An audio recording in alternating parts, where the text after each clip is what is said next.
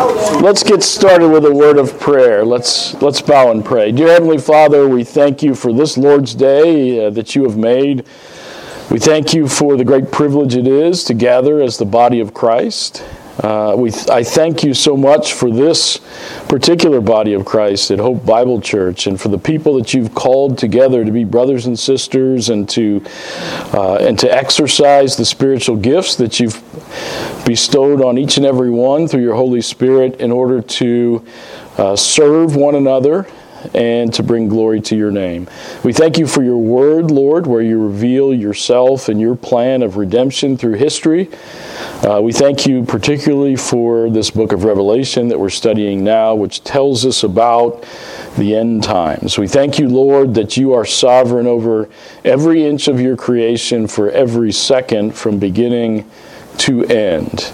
We thank you for the great love that you showed for each and every one of us in sending Christ to live as a man, a sinless life, to die on the cross, a substitutionary sacrifice for our sins. We thank you that you raised him from the dead, and we thank you that he ascended into heaven and sits at your right hand. We thank you for all of those things in Christ's precious name. Amen. Amen.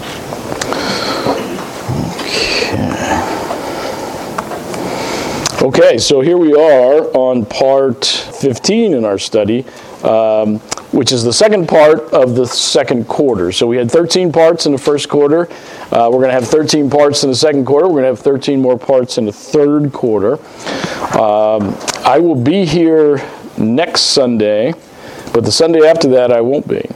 Um, I will be in Akron, Ohio, uh, celebrating my parents' 60th wedding anniversary. Uh, so, I, so I won't be here um, the 24th. And so I'm looking for somebody to volunteer to come and teach on the 24th. Um, and that will be about the tribulation saints. Um, so today we're going to learn about the, the, the fifth and the sixth seal today. So the fifth seal prayers for vengeance. We're going to see who the, these persons are that are under the altar that are making these prayers. We're going to look at the particular petition that they make to the Lord, and we're going to look at the promise that the Lord makes back to these uh, people that are under the altar. And then we're going to look at the sixth seal. We're going to look at the sixth seal that's going to talk about. Uh, it's going to be. Uh, it's going to present this palpable fear of the wrath that's being poured out and, and the wrath that's to come. We're going to look at the reason for fear, the range of that fear, and the reaction of fear from that sixth seal. So the fifth and the sixth seals.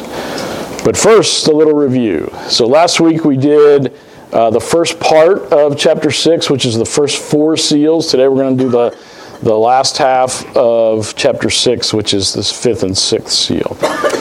Um, and so last time we saw these first four seals. Uh, so the Father, if you remember, had given the title deed to the earth uh, to the Lamb, uh, the Lord Jesus Christ. And he proceeds to break, and there's seven seals on this, uh, this scroll, and he proceeds to break each one of the seven seals. And so the first one he breaks, and then there's uh, four living creatures there, and one by one, each of the living creatures uh, says, Come, and a horse comes out with a rider on it. And so the first one is a white horse, uh, and that, that white horse has a person on it that brings a false peace.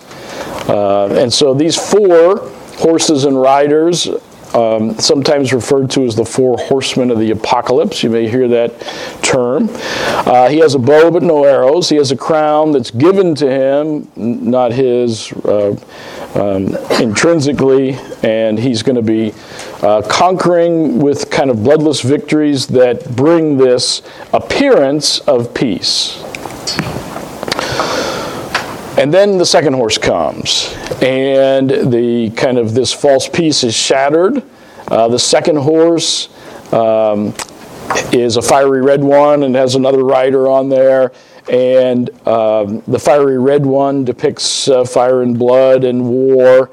And so there's a short lived false peace followed by war. Um, and it's granted to the rider of this second horse to take peace from the earth. Uh, so that's war. Um, and so Jesus, uh, we've been kind of following along, and we'll continue to do this. Jesus in the Olivet Discourse in Matthew 24 uh, revealed to his disciples many of the same events that are revealed here in the book of Revelation. And Jesus said this to his disciples You will be hearing of wars and rumors of wars. Nation will rise against nation, kingdom against kingdom. That's Matthew 24 in the Olivet Discourse. And so here in Revelation, it says men will slay one another, and it's on a gigantic scale. Um, there's a great sword that he has that, uh, that depicts the size and scale uh, of this, this great war. Um, that follows in the, the footsteps of the false peace of the Antichrist. So the Antichrist has, has kind of uh, accrued political power, uh, and then there's a, there's a big war that, uh, that shatters the peace, but he's involved in that as well. Um, there are descriptions of the Antichrist in the Old Testament prophecies as well. Um, so, Antichrist setting up the abomination of desolation, for example, is in Daniel 11 and 12 and Matthew 24. Jesus mentions it again, uh, which touches off a massive conflict described in great detail in Daniel chapter 11. And so, we read through that passage in Daniel chapter 11 last week, which gives a description of that massive conflict. Uh, then there's a third seal and a third horse, and a, a third person on the horse, third rider on the horse, and this is a famine. And once again, in the Olivet Discourse, Jesus talked about the famine.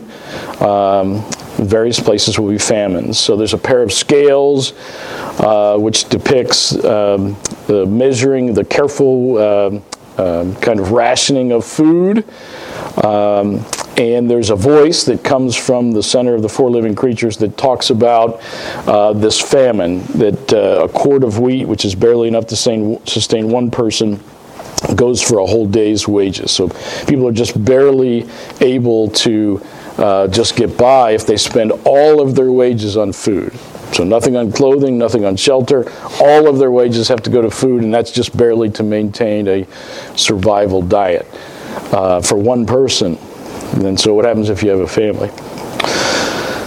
Then there's a fourth seal, uh, fourth living creature, uh, fourth horse, fourth rider. Uh, this one's an ashen or a pale horse. The, the, the, Greek word there is a kind of a sickly greenish yellow color. Um, and the name of the rider is Death. Um, and so, and, and, Hades follows along, and uh, a fourth of the population of the earth is killed uh, by uh, war, famine, pestilence, and wild beasts. And so, um, according to the UN, we just crossed 8 billion people on the earth. And so, a quarter of that would be 2 billion deaths. Uh, so, that's quite a few. Uh, and so, this is a massive worldwide uh, disaster that's depicted here. And so that's the first four seals. Uh, any questions about the first four seals before we dive into seal number five and seal number six today. Anybody? All right. So if you open your Bibles to, wait, uh, yeah, uh, Revelation chapter 6, we're going to start in verse 9 today. Uh, Revelation chapter 6, starting in verse 9 and going through verse 17. So this is the word of the Lord. When the Lamb broke the fifth seal, I saw underneath the altar the souls of those who had been slain because of the word of God and because of the testimony which they had maintained. And they cried out with a loud voice, saying, How long, O Lord, holy and true, will you refrain from judging and avenging our blood on those who dwell on the earth? And there was given to each of them a white robe and they were told that they should rest for a little while longer until the number of their fellow servants and their brethren who were to be killed as they had been would be completed also. I looked when he broke the sixth seal, and there was a great earthquake, and the sun became black as sackcloth made of hair, and the whole moon became like blood and the stars of the sky fell to the earth as a fig tree casts its unripe figs when shaken by a great wind. The sky was split apart like a scroll when it is rolled up, and every mountain and island were moved out of their places. Then the kings of the earth, and the great men, and the commanders, and the rich, and the strong, and every slave and free man hid themselves in the caves and among the rocks of the mountains. And they said to the mountains and to the rocks, Fall on us and hide us from the presence of him who sits on the throne and from the wrath of the Lamb. For the great day of their wrath has come, and who is able to stand? So, this is the word of the Lord, and things are really getting serious now. If they weren't serious before, now it's really getting bad. So, uh, a little bit from the introduction from uh, MacArthur's commentary on this section of Scripture. He says, MacArthur says, while Scripture reveals that God is loving, merciful, and gracious, a Savior of sinners, one truth about Him that is decidedly unpopular today is that He is a God of vengeance against those who reject Him and salvation in His Son. The Bible repeatedly affirms that to be the case. In Deuteronomy 32 35, God declared, Vengeance is mine and retribution. In several Psalms, known as the imprecatory, from the verb imprecate, meaning to call down calamity on someone, Psalms, the psalmists cry out for God to take vengeance on the wicked. One such passage is found in Psalm 64, where David says of the wicked that God will shoot at them with an arrow. Suddenly they will be wounded so they will make him stumble. Their own tongue is against them. All who see them will shake the head. Then all men will fear, and they will declare the work of God and will consider what he has done. Psalm 79 reads, Let there be known among the nations in our sight vengeance for the blood of your servants which has been shed. Psalm 94, the psalmist prayed, O Lord God of vengeance, God of vengeance, shine forth. Rise up, O judge of the earth, render recompense to the proud. He has brought back their wickedness upon them and will destroy them in their evil. The Lord our God will destroy them. So, pretty harsh, uh, imprecatory psalms uh, are there in, in God's Word. Um, and then further, one of the central prophetic themes in Scripture is the coming of the final day of God's wrath, known as the day of the Lord. Well, it's true that God is angry with the wicked every day, Psalm 7. The day of the Lord is an expression used to describe periods when God specially intervenes in human history for judgment. The phrase day of the Lord appears 19 times in the Old Testament and four times in the New. It is a unique time when God's power and holiness are unveiled, bringing terror and death to his enemies. The prophets describe the day of the Lord as destruction from the Almighty, Isaiah 13 and Joel 1. A time of fury and burning anger, Isaiah 13. A time of doom, Ezekiel 30. Great and very awesome, Joel 2. And darkness and not light, Amos 5. The phrase the day of the Lord is not limited to future final wrath, but sometimes refers to imminent historical judgments which occurred during Old Testament history Isaiah 13, Ezekiel 30, Joel 1, Amos 5, Obadiah 11, Zephaniah 1. So these historical day of the Lord judgments were usually preceded by some preliminary judgments of lesser severity. They acted as warnings by providing sample previews of the far more devastating judgments to come when the day actually arrived. And then MacArthur gives an example of that. So in Joel chapter 1, 2, and 3, um, in chapter 2, the end of chapter 2, he describes the final eschatological day of the Lord, the, the end times. But the sequence leading up to that day is very informative. Joel 1 describes an actual locust plague that came on Judah. Uh, this was a preview of the near historical day of the Lord to come on Judah in the future Babylonian invasion, which is discussed in Joel chapter 2. This historical day of the Lord invasion was also a preview of the ultimate eschatological day discussed in 228 to 32. So you see what he's saying there? Chapter 1, 2, and the beginning of 3 in Joel, it describes three things. It describes an actual plague of locusts that was happening in his day. It also prophesies the day of the Lord coming on Judah when Babylon came and took them away to, uh, into captivity in 586 BC. And then it goes on to describe the day of the Lord in the end times. All three of those things are in that section of Joel. A judgment that was happening when Joel was writing, a judgment that was about to happen that's described as the day of the Lord, and then also the day of the Lord in the end times. All three of those things are in that, that passage of Joel. Uh, okay, so other times the phrase day of the Lord refers directly to God's final judgment at the end of human history, and there's many scriptures that refer to that as well. And so, uh, just to take a step back, um, I mentioned this at the very beginning that uh, not everybody agrees about how to interpret uh, the prophecies in the book of Revelation. And so, there are these four major schools of thought the historicist, preterist, futurist, and idealist. And they interpret each of the different passages in Revelation in different ways. And so these seals, for example, just to go back to this and show you, the historicists believe that the seals are the stages of church history, uh, roughly from the first century AD to the fourth. Uh, the preterists believe that the seals describe the Roman war with the Jews leading up to the destruction of Jerusalem in 70 AD. The futurists believe the seals begin to describe the Great Tribulation, with each seal leading to greater tragedy upon the earth. And the idealist believes the seals are about recurring evils throughout history and God's authority over them. So that's the, the different major schools and how they interpret this chapter 6 that we're on. And what we believe and teach is the futurist point of view. And so that's what uh, we've been going through these seals as judgments during the, the Great Tribulation. Uh, but I think you should be aware that there are others out there that, uh, that have a different interpretation.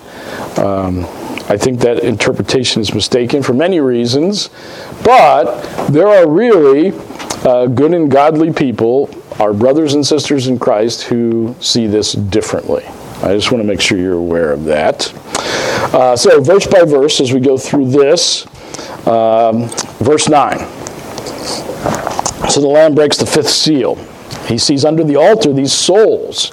So John's watching this. He sees, well, there's some what appears what what, what John describes as souls of those who have been slain because of the word of God and because of the testimony which they had maintained. So the fifth seal, to place it into context, is about the midpoint of the tribulation. So the tribulation is seven years. It's got three and a half years of tribulation and three and a half years of the great tribulation, and that's what we're going to launch into here. We're going from the fifth seal to the sixth seal. We're going from the three and a half years of tribulation to the great tribulation, the second half of it. Uh, the full fury is, re- is revealed in the second half. Um, and so we have the, the, we had the four horsemen of the first seals, and they were kind of forces. Like one was death, for example, not a particular person, but death itself, uh, death personified there. Um, and this fifth one uh, is also a force. It's the prayers of God's saints for Him to exact vengeance on rebellious mankind. Um, and so, as with the first four seals, we have the Lamb, who is the Lord Jesus Christ, breaking this fifth seal. Another sequence in the unfolding judgment. So, we've had judgment after judgment after judgment, and now this is uh, the breaking of another seal, and we see underneath the altar the souls of those who have been slain. And so, these are martyrs who were killed during these judgments. So, we've had three and a half years already, and during these three and a half years, there have been saints that have been killed. Um, and so here, here they are, they're under the altar. Uh, so remember, the church was raptured before it even started. Uh, so it's not them, it's not the church, it's those who had been killed during these judgments. Uh, so these are tribulation saints who have been martyred. Uh, yes? thinking back to when we had the persecuted church and there's martyrs even today. Oh, yes. Will they be included? I don't think that's what this is. I think this is those who have been, because those martyrs who have been killed before this will be raptured with the church. Uh, so they're, they're separate, they're raptured with the church. But these are souls who haven't received their um, uh, glorified bodies yet, who have been killed by these people who are still down there alive. And so that's what they're saying. When are you going to take vengeance on these people who have just killed us during this three and a half year period? Um, so that's these, these martyrs there. Uh, so there's been this period where the Antichrist takes political power. There's great persecution uh, occurring, and, and many martyrs are made uh, during this time. Um, so there's widespread persecution of believers led by Satan, his demons, and the final Antichrist. And it's led to all these martyrs. Um, so the world's hostility toward Christ, of course, will not be able to prevent the gospel of the kingdom from being preached in the whole world for a witness to all the nations. Uh, Jesus said that during the Olivet Discourse in Matthew 24. In spite of all these persecutions, the gospel is going to continue to go out. Souls will continue to be won into the kingdom uh, in spite of this great persecution that, that, uh, that goes on, that, that takes place during this, this tribulation period. So, not only are things really bad uh, in terms of uh, wars and famines and pestilence and all this death, but there's also intense persecution leading to all these martyrs, and yet, we still see the gospel going forth and many souls being won to Christ during this time. Uh, yes. So, good question. Who's preaching the gospel? The preachers will include the 144,000 Jewish evangelists and uh, that are talked about in both chapter 7 and chapter 14. We have two powerful preachers known as the two witnesses who are described in chapter 11. We have an angel flying through the sky in chapter 14 proclaiming the gospel. And so we have descriptions of all these people that are proclaiming the gospel. Um, but um, it's not limited, I don't think, to just these uh, peculiarly powerful ones. Um, and so, uh, if you think about um, how can somebody be saved, um, so the church is raptured, but do all the Bibles evaporate when the church is raptured? I don't think so. I don't think there's any indication that all the Bibles go away. And so the Bibles are all still there. God's Word is still there. So people can still read the Word. And the Word is powerful enough to, uh, it, it, to, to save people. Um, and so I think there will be people that are saved just by reading the, the book. But there's also, in particular, um, these witnesses that are described uh, in other places in Revelation, which we haven't got to yet. But yes, go ahead. But is, is this all happening in the second? Isn't the 45,000 and then the witnesses, isn't that the second half of the tribulation? But the martyrs. I think most most likely yes, and so I think that yes, we have probably. So how did the very first one come about. So my guess is the very first one came about from, from reading the scripture and the Holy Spirit working on somebody's heart from reading the scripture. That's my, my guess. Now the other part is um, there are certainly unconverted preachers of the word. Think about that. Um, I'm reading a biography of famous preachers from um, the 1700s in England. And several of those famous preachers were, were actually preachers, ordained preachers with a pastorate, before they were saved. And, and that's their own testimony, that they became saved after they were pastors with, with a church. And so um, a person like that would not be raptured. A person that was a, a pastor that's not saved um, but he's preaching the word. Right? He's, he's doing church every Sunday and preaching the word. Uh, and that person wouldn't be raptured. And so there would still be that going on. Uh, there would still be churches here with people in them including pastors, is my belief, because I've seen that through history and of their own testimony that, yes, I was a pastor and I was not saved. Yeah. So, anyway, but the description is that there's a great multitude that no one can count who eventually come in during the tribulation, during the, the seven year uh, tribulation. Uh, so John describes these martyrs he saw underneath the, the altar as souls because their bodily resurrection had not yet taken place. That'll be in Revelation chapter 20. They are the first fruits of those who will be saved throughout the tribulation. Uh, so that's who these people are. Uh, he gives two reasons why they were slain. One is because of the word of God, and the second because of the testimony which they had maintained. In other words, they remained faithful even to death. They maintain their testimony of Christ even to being martyred. Um, so they will correctly interpret what they see going on around them. So this is during the tribulation um, in the world in light of Scripture. They will proclaim from the Bible God's judgment and call on people to repent and believe the gospel. Uh, Antichrist and his followers will not tolerate their bold preaching and will persecute and kill them. Uh, because of the testimony which they maintained, refers to their loyalty to Jesus Christ, which was demonstrated by their proclamation of the Word of God in the face of life threatening hatred and hostility. So we have a world that's, that's uh, having the restraining influence of the Holy Spirit withdrawn, and merciless men will murder those who faithfully and courageously proclaim the message of judgment and salvation. So that's what's going on here. And so we're piling up martyrs in heaven during this first half of the tribulation. So the fifth seal itself, of course, is not the martyrdom. Uh, because uh, martyrdom can't be a judgment from God. Being killed for maintaining faithfulness to Christ is not something that God does. He doesn't kill people for remaining faithful to Him. Um, yes, so that's not what the fifth seal judgment is about. Uh, the seals depict God's wrath and judgment on the evil and ungodly, not his children. Uh, the force then that is involved in the fifth seal is the prayers of the tribulation martyrs for God to enact vengeance on their Christ rejecting murderers.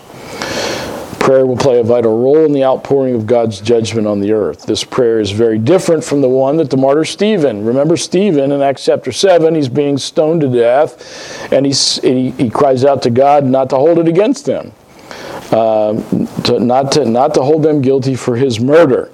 Well, this is different. Uh, this is more like the imprecatory Psalms.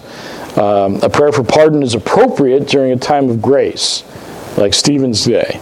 But when grace is finished and judgment comes, prayers for divine holy retribution are fitting. Uh, such prayers are not from a desire for revenge, but are a protest against all that is sinful, unholy, dishonoring to God, and destructive of His, of his creation. So they want to see, um, they want to see the world cleansed of ungodliness and unholiness. That's their perspective.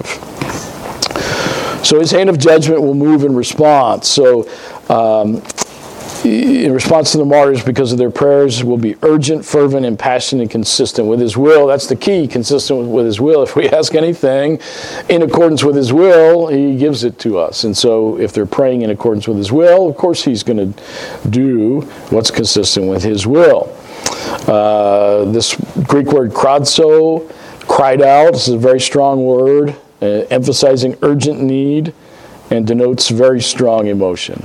Um, so if you look back to chapter 5, we saw the 24 elders and the angels loudly praising God, and now we have the tribulation martyrs with the petition with a loud voice.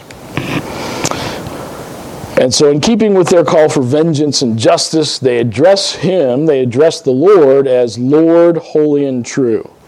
Uh, now, the word uh, translated Lord here is not kurios, which is the typical New Testament word for Lord. It's a much stronger Greek word, despotes, which means master or ruler, uh, from which we get the English word despot. Um, and so a despot is an absolute ruler, ruler, judge, jury, and executioner from whom there is no appeal. And when that kind of power resides in a fallen human being, it's not good. But when that kind of authority rests in the perfectly righteous and holy God of the universe, it is good that he's the judge, jury, and executioner from whom there is no appeal. Uh, and that's the word that's used here, despotes. Um, so it speaks of the God the Father's might, power, majesty, and absolute authority. And it also describes him, uh, uses two of his attributes uh, holy. Uh, so, because God is holy, he must judge sin. Perfectly holy, perfectly righteous, can't be in the presence of sin, must judge sin. And because he is true, he must be faithful to his word and keep his promises. And so that's how they describe him Lord, holy and true. The martyr's question how long will you refrain from judging? So, judgment is coming, but how much longer is it going to be? Uh, it doesn't reflect a personal vendetta on their part. They're not trying to tell God what to do or when to do it. They're asking Him the question because they have a holy desire to see Satan and Antichrist destroyed and, and their iniquity defeated and the wicked judged and Christ reigning in glory on the earth. They're anxious for what's to come the glorious reign of Christ, Christ on the earth. How much longer is it going to be until we get to see that, is what they're, they're asking. Uh, it's a well known cry of suffering Israel, uh, reflected in um, questions of the righteous uh, that uh, how long will their pain last? We see that in the Psalms and in a couple of different places. Uh, the phrase that's here, uh, those who dwell on the earth, it's a technical one which refers all the way throughout this book to the ungodly. It's in Revelation chapter 3, chapter 8, chapter 11, chapter 13, chapter 17. It always means the ungodly. That's those who dwell on the earth. That's what that phrase means here.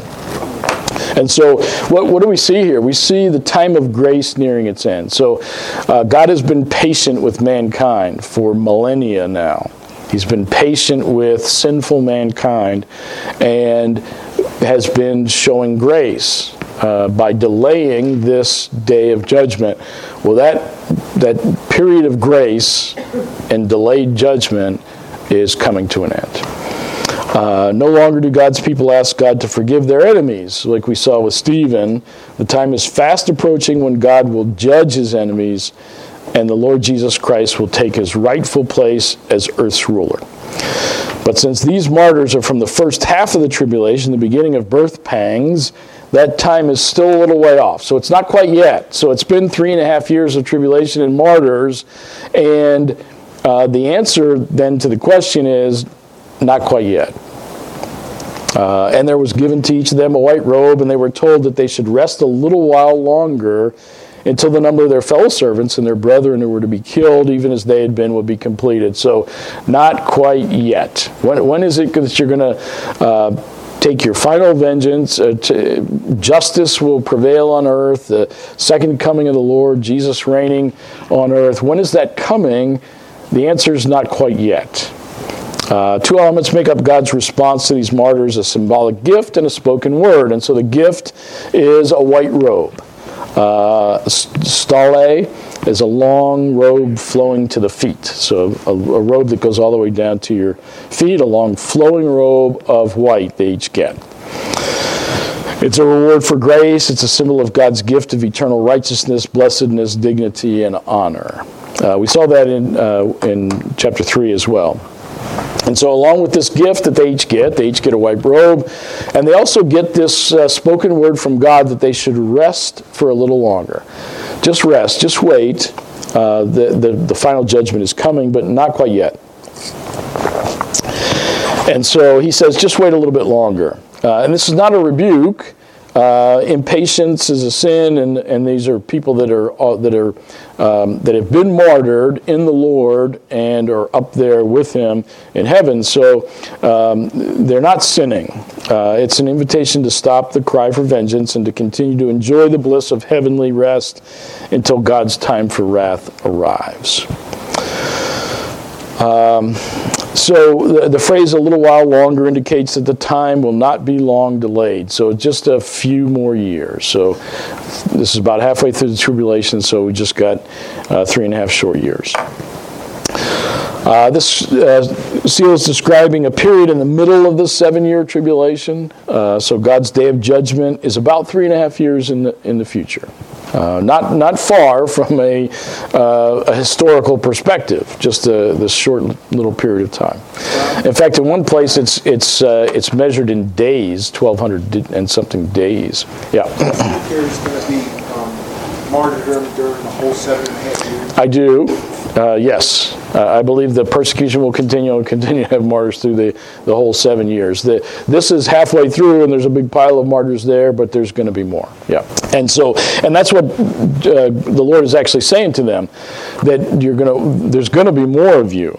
There's going to be, uh, you got, you got to wait till the number of the fellow servants and their brethren who are to be killed will be completed also. So, yeah, so God, God is telling them here that there will be more martyrs, in the, the martyrs like them, that are killed like them for the re- same reasons they were killed, for their faithfulness to Christ, in the second half. Uh, so the sixth seal is really bad. We're just about to do the sixth seal for the rest of this class, and it's bad. Um, and then the seventh seal, which contains the seven trumpets and the seven bowls, it gets worse and worse and worse and worse. Uh, so yes, it's it's been bad for the first three and a half years of the tribulation, and then we get the great tribulation. uh, the last three and a half years where it gets worse and worse and worse and worse. Yes. Yep. so uh, God sovereignly predetermined the exact number of those who would be killed.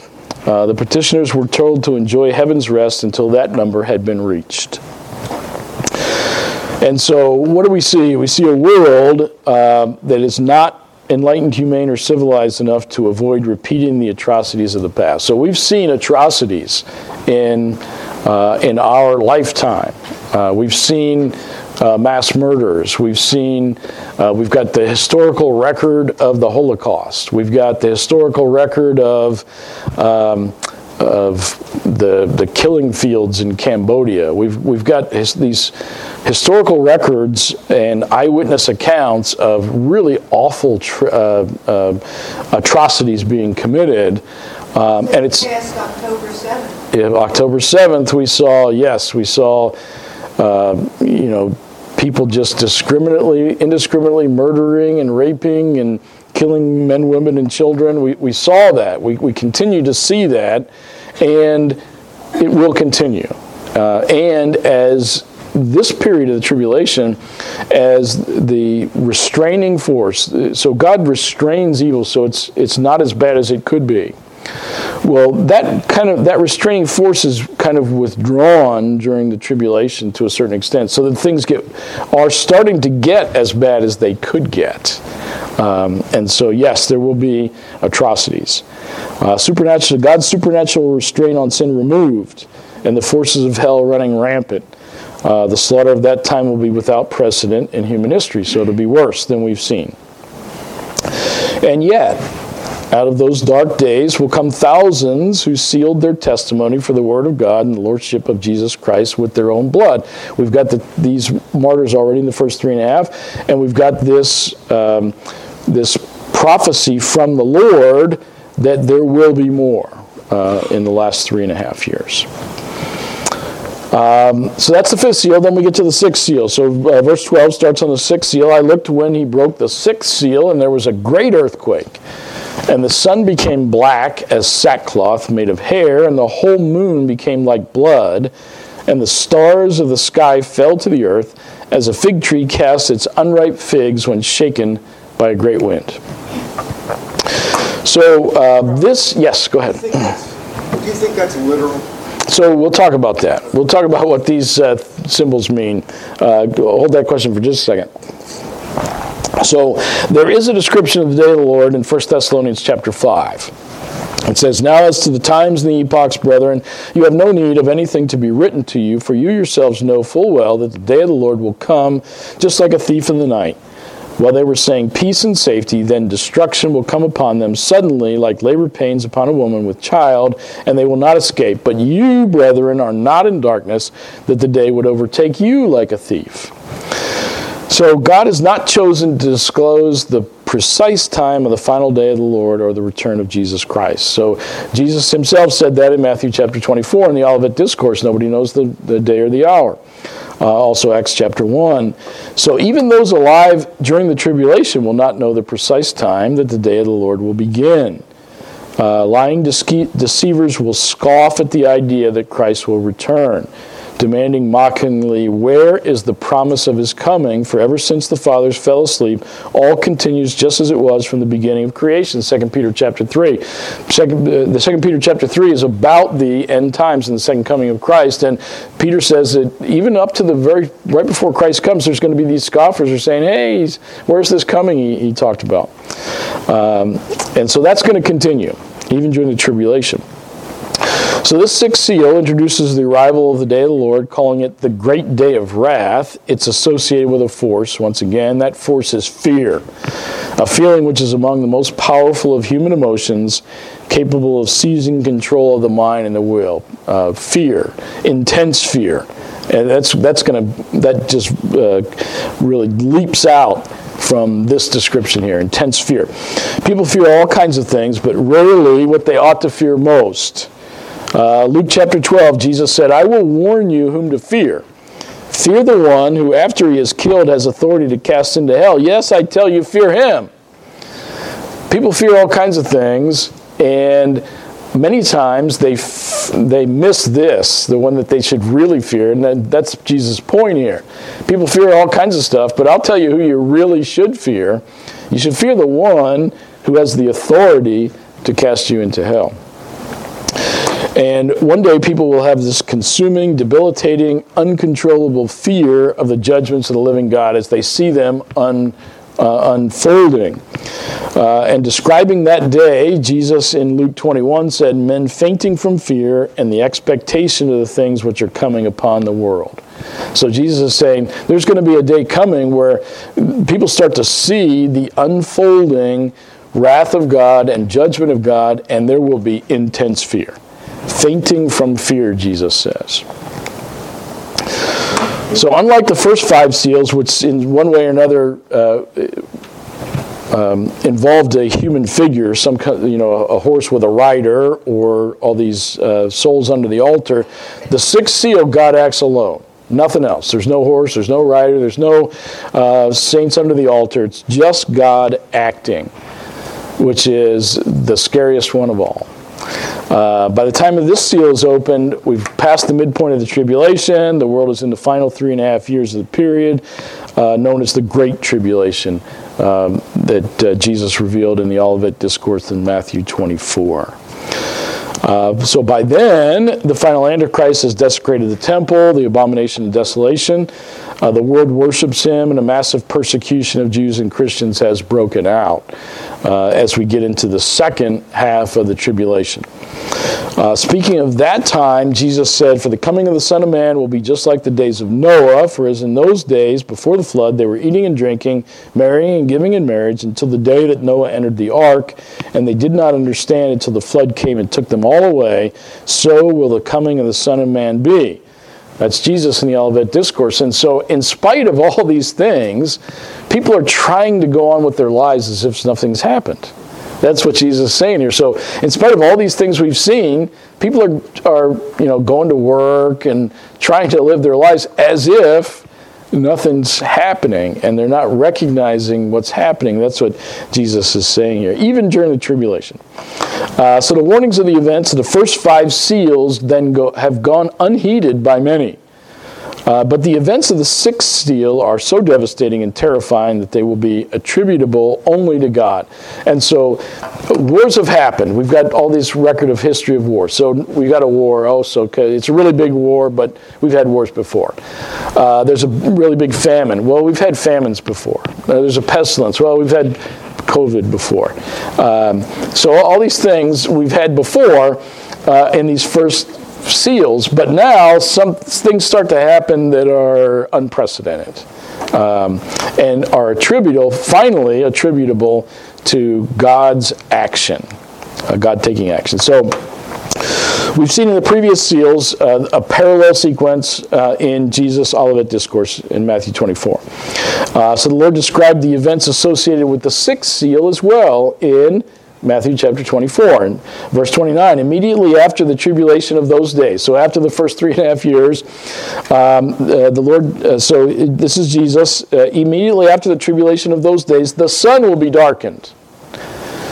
And the moon will not give its light, and the stars will fall from the sky, and the powers of the heavens will be shaken. And so Jesus told his disciples about these things in Matthew chapter 24, and they're also revealed just like this in Revelation chapter 6. The same things. Jesus mentioned them before. Now they're being revealed to John uh, in more detail, but they're the same things that Jesus revealed to his disciples in Matthew 24. Now, the Old Testament also spoke of some of these natural disasters in connection with the day of the Lord. So the prophet Joel, we mentioned before, uh, Joel said this Let all the inhabitants of the land tremble, for the day of the Lord is coming. Surely it is near, a day of darkness and gloom, a day of clouds and thick darkness. The earth quakes, the heavens tremble, the sun and the moon grow dark, and the stars lose their brightness. That's from Joel chapter 2. Um, and so this is a description all the way back in the Old Testament of these events as well. Yeah, so a good question. So um, if you read this, Joel chapter 1, he's talking about something that's happening in the present. It's in the present tense. He writes it in the present tense. There's a plague of locusts. Uh, so that one's clear. Then when he talks about uh, the disaster that's coming on Judah, um, we, we, if you read your whole Bible through, you see that at that time, that hadn't happened yet. And so that's definitely a prophecy of something that's about to happen.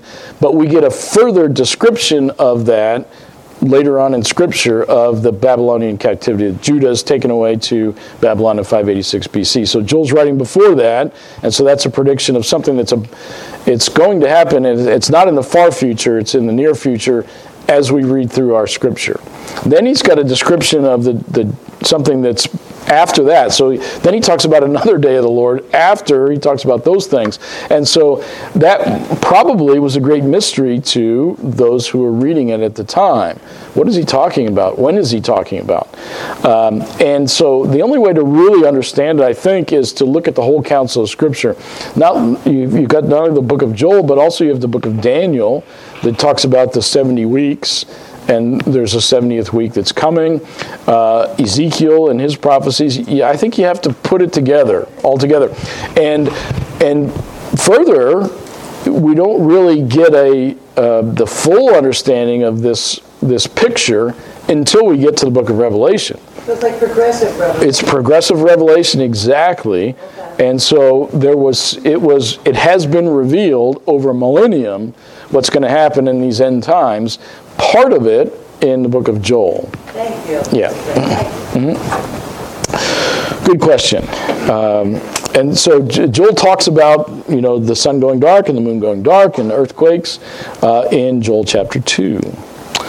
Um, and so the first thing that happens is there's a great earthquake. Um, of course, there have been many earthquakes in recorded history, and there will be more during the first half of the tribulation. So there's no reason to believe there aren't ordinary earthquakes during the three and a half years of the first tribulation. But this is not an ordinary earthquake. This is a great earthquake, cataclysmic event that God, John sees in the sixth seal is a powerful, devastating earthquake.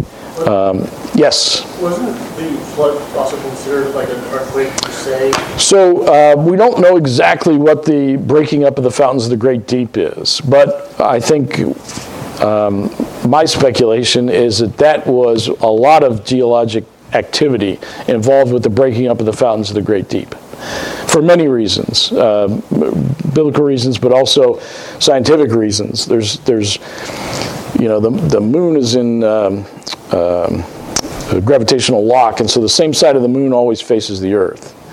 Well, the side of the moon that faces the Earth has got craters all over it. Well, how does that happen? Uh, how do you get craters on the side of the moon that only faces the Earth? Where did the things come from that made those craters?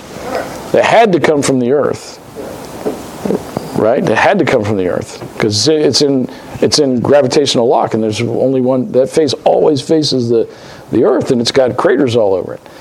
And so, um, what event in the in the Earth history was was uh, great great geological activity that could have spewed stuff that went all the way up and smashed into the moon? The breaking up of the fountains of the great deep. So I think that was massive geologic activity. Yeah. Uh, yeah, at the time of the flood. But that's a speculation, and the, the Bible, all the Bible says is the breaking up of the fountains of the great deep. Um, but yeah, so this is a great earthquake, not an ordinary earthquake. Uh, there have been many ordinary earthquakes. This is not one of them. Um, and so there, people are frightened by this earthquake. Uh, but fears caused by earthquakes will be much greater than those caused by previous earthquakes, because this is a great earthquake, not an ordinary earthquake. People that are alive are going to be afraid. Yeah. There's going to be a lot of people killed. So, and remember what when this is coming, it's coming after all these troubles worldwide war, devastating famine, epidemics of disease, 2 billion people dead. So, already a quarter of the people of the earth are dead. And now comes this massive earthquake uh, that's, that's, you know, kind of unlike anything they've ever seen before. Um, so the Antichrist is being worshipped as God. He set himself up as um, uh, God, and his false prophet will be proclaiming utopia and is at hand. In an instant, however, the lie of Satan is exposed, and the world's false hopes are shattered by the violent shaking of the very earth under their feet. Um, so, an earthquake. After the earthquake, we have something else. We have the sun becoming black as sack, sackcloth made of hair. Sackcloth was a rough cloth worn by mourners, usually made from the hair of black goats. And so, following the violent earthquake, the sun will turn as black as a mourner's robe. The prophet Joel spoke of these same phenomena in connection with the day of the Lord. The sun will be turned into darkness and the moon into blood before the great and awesome day of the Lord comes. Joel 2:31. It's also described by Jesus in Matthew 24, as we mentioned, in Mark 13, and Luke 21. So that's two disasters an earthquake, the sun going dark. The third disaster is the whole moon became like blood. So, how does that happen? Um, so, uh, geologic, uh, if you apply some kind of uh, geologic principles to a massive earthquake that's so big uh, that it's unlike other earthquakes, um, that's massive shifting of tectonic plates. Um, that kind of shifting of uh, tectonic plates is most likely to uh, also involve volcanic activity. Uh, we saw that certainly with the flood. There's massive volcanic activity in the geologic record, which can only have happened during the flood. Um, so, most likely volcanic activity. And so, what happens when you put massive amounts of ash into the air? Um, it gets cool, but it also uh, blots out the sun and makes the moon either blotted out or reddish tinged. So, ash and smoke, eclipsing the sun and coloring it blood red as it attempts to pierce the smoke darkened sky. And then out of the darkened sky, we have the stars of the sky fell to the earth. And so this is an answer to the question well, how literal do we take this? Are stars coming to the earth? Uh, the Greek word there is asteres. Uh, it, its general translation is stars, and it can refer to actual stars. But it also describes, in the Greek language, any heavenly body other than the sun and moon. So anything you see up in the sky that's a light, other than the sun and the moon is asteres. And it's from this Greek word we get the word asteroid, actually, asteres. Um, so asteroids would be included in this thing that's translated stars here. And so, obviously, in this context, it doesn't refer to actual stars. Actual stars are far too large to fall to the earth and would incinerate it long before they struck it. Uh, so it can't be actual stars. Wouldn't it just be a meteor shower? So I think so. Also, notice that in um, Revelation chapter 8, which we haven't got to, in the fourth trumpet judgment, the stars are still up there. So it can't be the actual stars falling to the earth. Most likely references to asteroid and meteor showers, which would definitely use this Greek word asteres to describe them. Um, so asteroid and meteor showers bombarding the earth. Uh, modern experts, be- experts believe that the impacts of asteroids and meteors striking the Earth would be devastating and cause unprecedented destruction. And so that fits. I think that all fits. So we're, we're talking about massive meteor showers that are hitting the Earth, meteors that are not just shooting stars that we see all the time that burn out in the atmosphere, but lots of them that actually make it to the Earth and hit. So uh, these kind of things just seem to be building. Um, and so we go from one disaster to the next, and um, it doesn't say no how long the, the sun's going to be dark, or how dark it is, or what's causing it to be dark. So there's still some speculation here about what, what, what exactly is it talking about.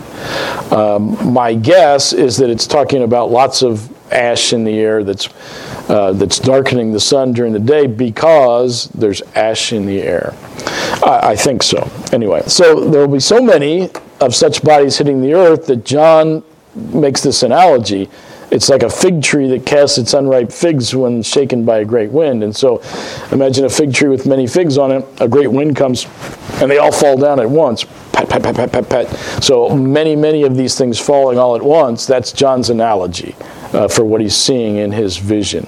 Uh, there's so many of these meteors striking the earth, it's like a big wind came and all the figs fell down all at once. Uh, and then we have a fifth disaster. Um, the, because of man's perspective, um, it, it, appears that it somehow affects the atmosphere. Uh, man's perspe- perspective, the sky appears to split apart like a scroll when it is rolled up. I have no idea what that is. no idea. Uh, so, uh, how does the sky roll up like a scroll? Um, you know, it's the human perception of the magnitude of this judgment, uh, but it's not the final dissolving of the heavens, uh, which comes later, Revelation chapter 1. It's described in 2 Peter chapter 3. Um, at the very end, the heavens and the earth are going to be burned up with fire. Um, but that's not this. This that's not yet. This is something different. Something people look. John looks at the sky and and he's trying to describe something that's indescribable. And the only thing he can come up with, well, it looks like the sky is being rolled up like a scroll. And so, what the sky rolling up like a scroll really is is really difficult to understand. Although we do have another uh, passage of scripture which has a similar description.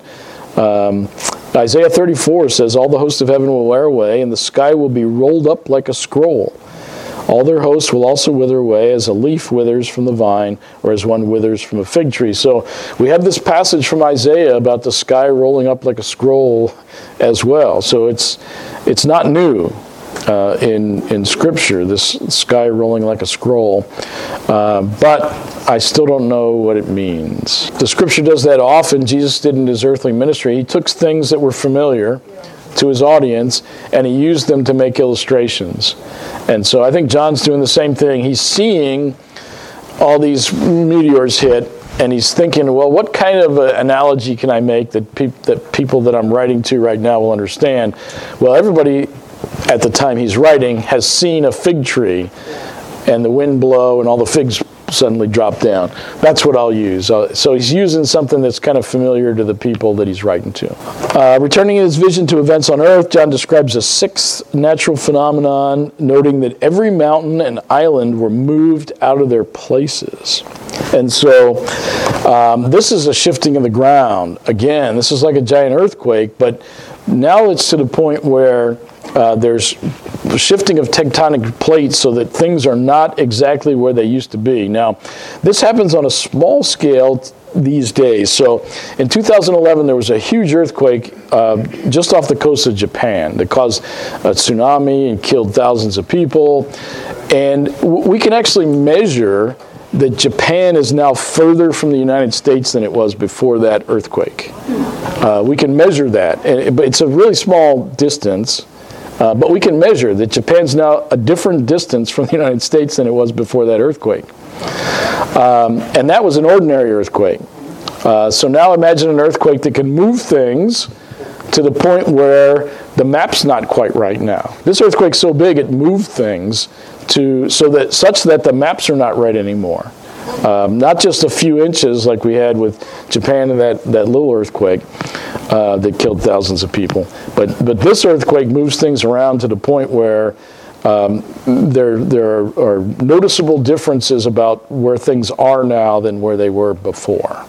Uh, mountains and islands are moved out of their places. Uh, the whole unstable crust of the earth begins to move and shift, and it terrifies everyone. Uh, things are moving around that are not supposed to move, um, but they are moving. Uh, so this is another uh, thing that's not normal. This is not normal. Um, this is something that's spectacularly above and beyond things that we have seen uh, in the past. Uh, then we get to uh, the verse indicates the, the, the kind of fear, the, the, the palpable fear that occurs because of these unprecedented uh, incidents in this sixth seal. Um, it affects all the unbelievers. There's seven categories of people, um, the, uh, these classes of society, kind of the elites of society. The kings of the earth is the first one, referring to heads of the state throughout the world. And then we've got great men, magistanes. uh, the high ranking officials in government. We've got the commanders, the military leaders. We've got the rich, those who control commerce and business. We've got the strong, those who are influential and powerful. Together they compromise the elite of society the kings of the earth, the great men, the commanders, the rich, the strong. Um, uh, ironically, these are the very people who ignored the warnings of God's impending judgment and persecuted those who proclaimed the Lord. Yes, yes. I think they would. The, the preaching will include look around you at these things that are happening. God's judgment is coming. Um, yes, I think they will definitely use illustrations from these things. Um, so, neither political power, military authority, riches, or influence will exempt anyone from God's judgment. But also notice that the common people, the lower classes, don't escape either. Every slave and free man will be as terrified as the influential and wealthy. So if you're an unbeliever, it doesn't matter where you are. It doesn't matter whether you're a king or a slave. You're not escaping God's judgment. Uh, the reaction of the unbelieving world to the terrors unleashed by the sixth seal will not be one of repentance in general, um, but of mindless panic. So unbelievers react irrationally, foolishly, attempting to hide themselves in the caves and among the rocks of the mountains, the very places that are being shaken. So the mountains are being shaken, and let's run into the mountains. Uh, so irrational. So fear leads this this intense fear leads to irrational behavior. Uh, they're no doubt seeking refuge from these swarms of meteors that are falling. That's why they're going into the caves. Uh, but in light of the massive earthquake and its continuing aftershocks and other disturbance of the Earth's crust, such hiding places will offer no safety. Further, it's impossible to hide from God or evade his judgment.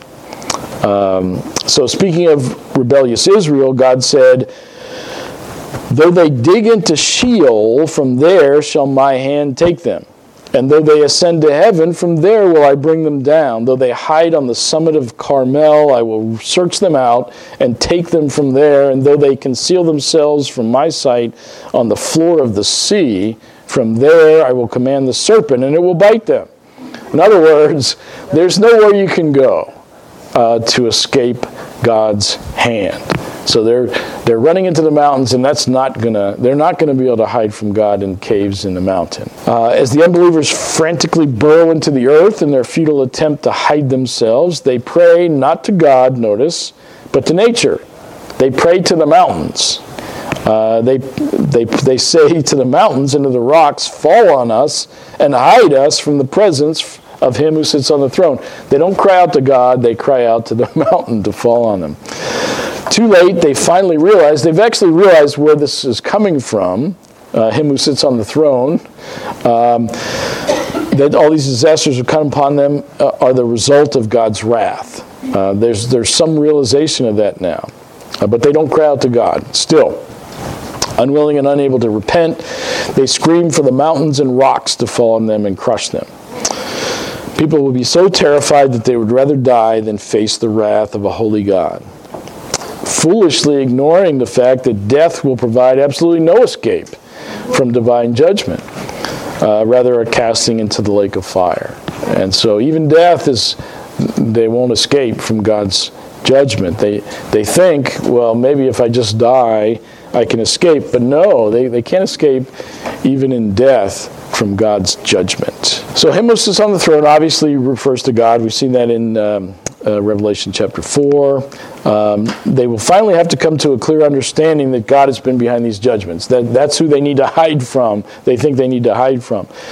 Uh, and then, even more specifically, notice that they're fleeing from the wrath of the Lamb.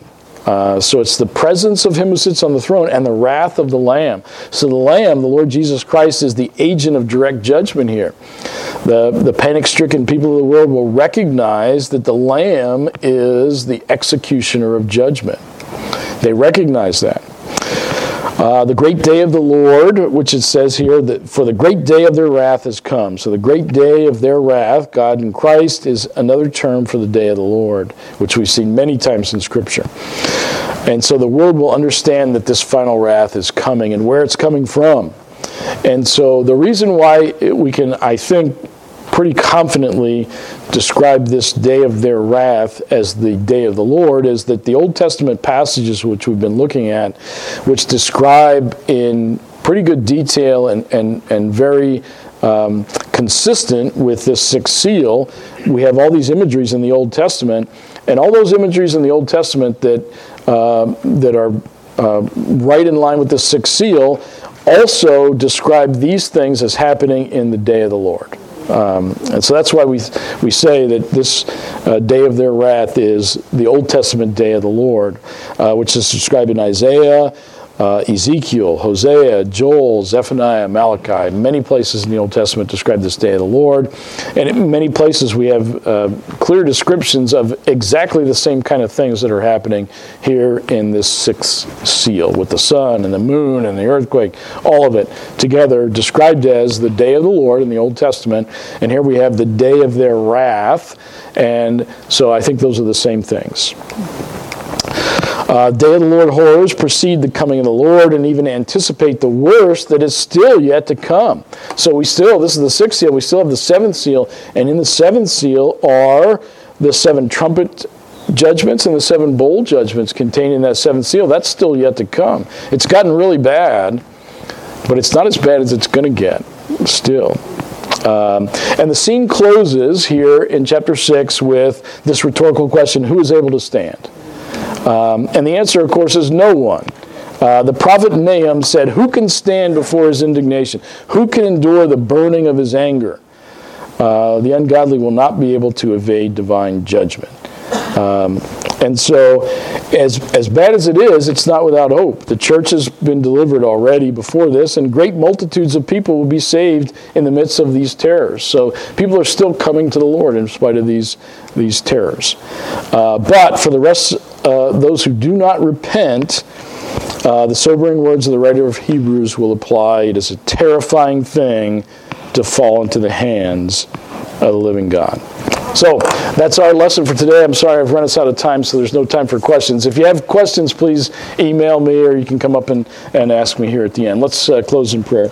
Dear Heavenly Father, we thank you for this time together around your word. We thank you for our time of worship, which is coming up. And we pray, Lord, that in our uh, psalms and hymns and spiritual songs that we will, uh, we will offer worship that is pleasing in your sight and brings glory to your name. And we pray these things in Christ's precious name. Amen.